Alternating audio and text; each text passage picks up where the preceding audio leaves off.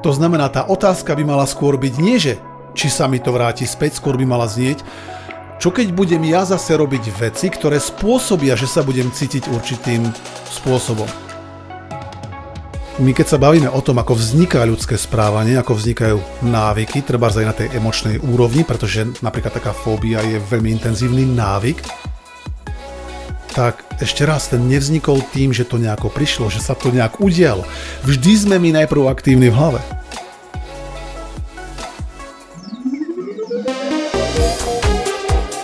Počúvate vysielanie NLP Akadémie. Zaujímavosti a novinky o NLP. Týždeň nám zase ubehol ako voda a my sme tu opäť s novým podcastom NLP Akadémie pre teba. A verím, že aj tento podcast ti ubehne ako voda, lebo to bude signálom, že je pútavý pre teba a že ti prinesie veľa cených informácií. A samozrejme od mikrofónu ťa zdravia tvoji NLP tréneri Iveta Klimeková a Peter Sasín. Čo ak sa mi to vráti späť? Čo sa ti vráti je späť? Je názov dnešnej témy. Aha. a čo sa ti akože má vrátiť späť? Dobre, je to názov dnešnej témy a čo sa má akože vrátiť späť tebe?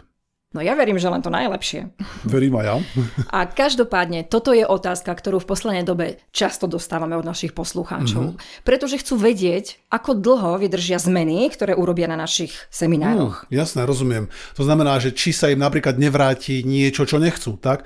To znamená nejaké fóbie, strachy, možno nejaké zlé návyky, ktoré mali a chceli sa ich zbaviť.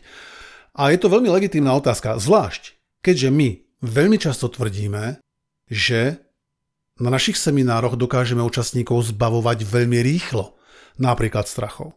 Že ak mal niekto fóbiu, dajme tomu dlhé roky alebo aj 10 ročia, za pár minút, z pravidla 5, možno maximálne 10, dokážeme pomôcť našim účastníkom, aby tieto strachy už nemali. A teraz legitímna otázka je, je samozrejme, že OK, takže ja keď sa toho zbavím za 5 minút, tak neexistuje nejaká šanca, že mi to zase niekedy nabehne za nejaký krátky čas, 10 minút, že rýchlo som sa zbavil, rýchlo zase získam? No to by mohlo nastať napríklad vtedy, ak by si nevedel, ako si tú zmenu spravil. Mhm, presne tak, pretože niekedy um, to môže byť napríklad tak, že povedzme, že nejaký mentor, coach, terapeut urobí s tebou niečo, ty by si presne nevedel čo, a tým pádom by si možno nevedel, nevedela, ako si robila tú zmenu. Pretože pamätáš sa, my sme sa bavili v tej predošlej časti veľmi intenzívne o tom, ako to robíš. A ten rozdiel na našich seminároch je nie v tom, že my by sme teraz prišli a nejakým vúdu zaklínaním a, a čarovaním rukami nad tebou, chápeš, by sme robili s tebou nejaké magické čari zmeny, čary mári fuk, presne tak. To, čo robíme, je, že presne našich účastníkov krok za krokom učíme práve ten postup, ten, povedal by som skoro až vzorec, tú metódu, ten model, aby presne pochopili, ako to funguje, ako to robia. Čiže my nie len, že s nimi urobíme nejakú zmenu, my im odovzdávame tie naše skúsenosti a hlavne naše postupy, aby vedeli, akým spôsobom majú v budúcnosti postupovať. Preto tá otázka je podľa mňa aj tak postavená, že ja tam vnímam trošku nesprávny predpoklad, lebo povedzme si ešte raz tú otázku. Čo keď sa mi to vráti späť? Ten predpoklad totiž v tej vete je, že sa môže niečo vrátiť samo od seba. Že to tam nejak predtým samo od seba prišlo, potom to nejak akože odišlo a potom sa to akože má vrátiť späť. Lenže ešte raz. My keď sa bavíme o tom, ako vzniká ľudské správanie, ako vznikajú návyky, treba aj na tej emočnej úrovni, pretože napríklad taká fóbia je veľmi intenzívny návyk, ako reagovať v určitom kontexte, tak ešte raz, ten nevznikol tým, že to nejako prišlo, že sa to nejak udialo. Vždy sme my najprv aktívni v hlave. To znamená, tá otázka by mala skôr byť nie, že či sa mi to vráti späť, skôr by mala znieť, čo keď budem ja zase robiť veci, ktoré spôsobia, že sa budem cítiť určitým spôsobom. A tu už vnímaš, že aha, to už ja musím zase niečo začať robiť, aby sa mi to dokázalo alebo nie že vrátiť späť, len aby som zase ja vytvoril ten priestor preto, aby som sa cítil napríklad v strachu alebo nejakým spôsobom by som zopakoval nejaký starý návyk. Čiže pre ujasnenie začal by som znova myslieť ako predtým. Presne tak a to je podľa skúseností a hlavne podľa ohlasov od našich účastníkov vo veľkej miere veľmi, veľmi ťažké vrátiť sa späť k starému štýlu myslenia. Pretože už nie je profitabilný, už nie je vhodný. Je dám taký príklad, pozri sa. Povedzme, že máme malé dieťa, ktoré chodí po štyroch, pretože ešte nevie chodiť po dvoch. Myslím, že po slovensky sa tomu povie lezúň. Myslíš batoľa? Batoľa je vraj teraz už nespisovne. Po česky máme, myslím, batole. Takže u nás lezúň, nazvime ho lezúň, nech sme gramaticky korektní. No a máme teda takéto malé dieťa, ktoré vie chodiť iba po štyroch. A tým pádom zažíva určitú kvalitu svojho života. Okay? Do určitej miery sa vie presúvať z miesta A na miesto B. Lenže potom príde definitívne moment, kedy to dieťa vstane, urobí prvý, druhý, tretí a ďalší krok a zrazu si osvojí nový návyk, novú dimenziu svojho života a vie chodiť po dvoch, vie kráčať, vie robiť reálne, skutočné kroky. Moja otázka je, keďže každý z nás si týmto prešiel, vedeli by sme sa vrátiť, keby sme chceli, okay? kebyže chceme, späť k lezeniu po štyroch? No tak možno niektorí sa tak ako vracajú, možno niektorí je pravidelnejšie. No, a nie príliš, túto skupinku myslíme. Niekto príliš veľa požije a potom za normálnych okolností by sme vedeli, je tak, by sme vedeli si kľaknúť na všetky štyri a začali by sme loziť po štyroch. Vrátanie schodov, hore schodmi, dole schodmi. Teraz tá predstava, že začneš chodiť celý tvoj život od teraz iba po štyroch, že by si sa kvázi vrátil, vrátila späť k starému správaniu, k starej dimenzii svojho života, si myslím, že je pre mnohých doslova nepredstaviteľná. Nie preto, že by sme to nedokázali, skôr preto, že je to extrémne nevýhodné, nepohodlné neprínosné. Dáva význam. A presne takisto vnímam, že to funguje s tými zmenami, ktoré robíme s účastníkmi na našich seminároch. Pretože ešte raz, my nerobíme tú zmenu za nich, že by sme ich nejak začarovali alebo niečo také. To, čo robíme, je odovzdávame im funkčné stratégie, to znamená, ukazujeme im presne, ako to robíš a ako to môžeš robiť novým spôsobom. A ten návrat práve z tohto dôvodu je jednak veľmi nepravdepodobný, lebo museli by ešte raz oni sami začať robiť tým starým spôsobom veci po starom. Aj keď... Počkaj, tak teraz ideš vyvrátiť, ja som tu... No tak aj keď čo? Aj keď medzi našimi účastníkmi máme testerov, ktorí presne toto testovali. Test, operate test, to mám rád. A niektorí došli k zaujímavým výsledkom. Asi viem, kam smeruješ, pretože jedna naša účastníčka, keď zistila, že dokáže na určitú situáciu z jej života, ktorá bola dovtedy pre ňu absolútne traumatizujúca, a to sa prejavovalo veľmi silne aj na vonok, bolo to naozaj veľmi silne vidieť, keď na určité obdobie svojho života spomínala, alebo len o ňom hovorila. Tak keď urobila tú zmenu na tom seminári, a tá zmena naozaj prebehla takto rýchlo, a už si nedokázala tak celkom dobre vybaviť tie negatívne pocity ani ich zažívať v spojení s tou situáciou z jej minulosti, uh-huh tak ja si presne pamätám, že ten jej postoj k tomu bol pre mňa dosť šokujúci, pretože povedala, no moment, ja sa teraz cítim ako nejaký stroj, veď ja som pocitová osoba, ja som cítila k tej situácii nejakú silnú emóciu, ok, síce bola pre ňu dosť negatívna, chcela sa jej zbaviť, len teraz ju necítim. To je, ona bola doslova zdesená, možno, že nie až úplne zdesená. V tom, prekvapená. Tak, áno, prekvapená. Mm a ja som mal stále tak pocit, že tak trošku nepríjemne prekvapená, že chcela ako keby si zachovať stále ten ľudský rozmer, že niečo cíti voči tej situácii, pretože naozaj zrazu voči nej nedokázala cítiť tie negatívne pocity. Čiže keď spomínala alebo hovorila o tej pôvodnej situácii, tak um, na ňu pôsobila úplne neutrálne. Zrazu, OK? Mm-hmm. No a teraz ona, uh, ja si presne pamätám, že v ten deň sme ukončili ten seminárny deň, na druhý deň ráno sme sa znova videli a vystiskali a tešili sme sa na nový deň a teraz pamätám si ten jej príchod, kedy hovorí yes, ja som to dala. No a my sa pýtame, dobre, super, tešíme sa s tebou a čo si dala. No a porozprávala nám, ako dokázala doma v kľude, keď si na to našla čas, znova vytlačiť slzičku, keď spomínala na to obdobie. A ja sa jej pýtam, aké to bolo pre teba. No, bolo to dosť náročné sa do tej situácie znova dostať. Pretože vedela, že na to, aby zažila tú emóciu, musela by veľmi dôsledne opakovať rôzne viaceré kroky, na seba nadvezujúce, veľmi disciplinovane a intenzívne, aby sa znova do tej emócie vedela dostať. Takže dokázala si znova prežiť aj tú negatívnu emóciu, keď chcela, aj keď podľa jej vlastných slov zďaleka, zďaleka nie je tak intenzívnu ako predtým, len tentokrát už úplne naplno vedome a dosť oslabenú, Len to je pre mňa princíp emočnej alebo osobnej slobody. Pretože ten koncept je fascinujúci v tom, že si dokážeš ty sám, ty sama vyberať emóciu, v ktorej chceš byť. Uh-huh. Presne tak. Čiže dáva to význam.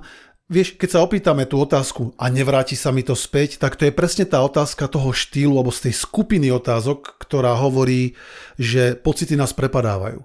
Že odkiaľ si prichádzajú, že niekde na nás doslova číhajú alebo že sa môžu len tak zjavovať. Pritom ešte raz, tá téza je, alebo ten princíp je, že nás neprepadávajú, že najprv my sme aktívni v hlave, určitým spôsobom a až potom následne cítime nejakú emóciu. Pretože emócie sú mechanizmom spätnej väzby, to opakujeme veľmi často. Nie niečím, čo sa vyskytuje nejakým spôsobom svojvoľne. Takisto, téma biznis. Účastník, ktorý mal dosť zásadný problém s autoritami vo svojej firme. Pracoval vo spoločnosti, kde mal zrejme silných, poviem to tak, hráčov alebo silné autority. A on, keď mal s nimi komunikovať, či už v rámci kolegov alebo v rámci treba zákazníkov, tak hovoril, že toto veľmi ťažko znáša. A ja som ho vyzval, a pamätám si na to veľmi presne, vyzval som ho, chod do takej situácie a popíš mi, čo v nej obvykle cítiš. A on si tú situáciu predstavil a bolo na ňom vidno, že doslova stratil reč, ako keby mu úplne zhrubol jazyk. Ako keby mal na jazyku nejaký úzol a nevedel zo seba dostať slovo a bolo, každý v miestnosti videl, že naozaj to niesol veľmi ťažko že už len tá predstava tej autority bola pre neho dosť intenzívna a povedal by som, že až zastrašujúca. Každopádne to, čo sme potrebovali urobiť, je dať mu novú stratégiu, dať mu takisto tú slobodu, aby vedel v blízkosti akejkoľvek autority reagovať úplne v pohode, normálne a takým spôsobom, ako chce reagovať.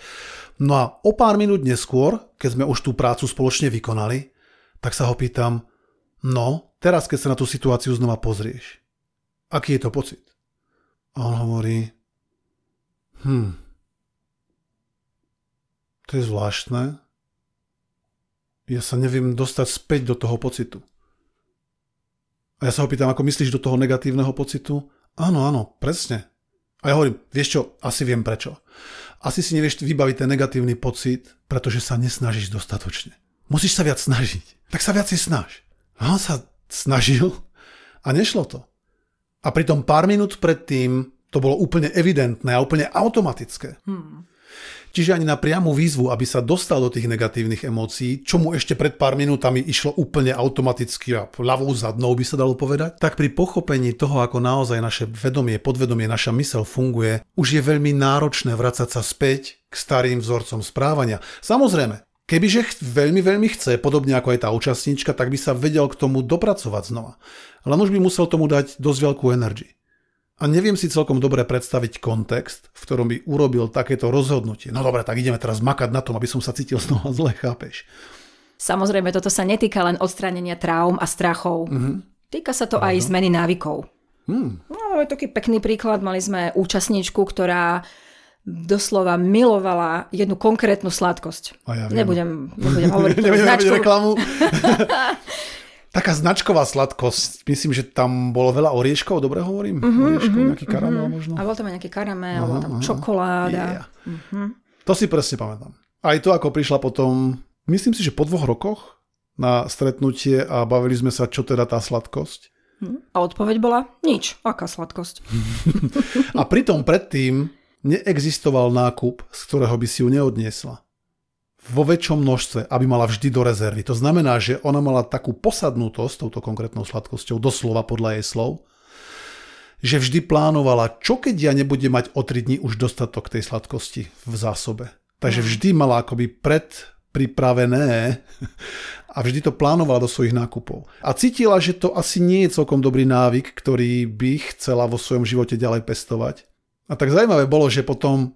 To je úplne super, počúvaj. Máme také cvičenie, ktoré robíme s našimi účastníkmi a ono spôsobuje, že napríklad ja poviem pizza a ty myslíš... Čerstvý šalát. Mm. Mm. Ak totiž niečia mysel povie napríklad pizza alebo tá sladkosť, tak väčšinou potom už ten fokus ide za tým a stúpa chuť. Ešte raz, pocity a takisto aj chuť sú výsledkom alebo sú spätnou väzbou na to, ako myslíme. Čiže ani chute nás neprepadávajú náhodou. toľko pre tých, ktorí by povedali, mňa prepadáva chud na čokoládu. Nie, nie, nie. Každopádne aj tam sme my určitým spôsobom v určitej štruktúre aktívni my v našej hlave a je to veľmi, veľmi silná vec, ktorú sami seba potom manipulujeme na to, aby sme tej čokolády alebo toho jedla, dajme to bolo nápoja alebo čokoľvek, čo nazývaš zlozvyk, robili skrátka viac, aj keď nechceme. No a tá super vec je tá, že keď by som ti aj chcel veľmi spôsobiť chud na pizzu, tak to potom nejde, lebo ja poviem pizza a ten človek vidí šalát.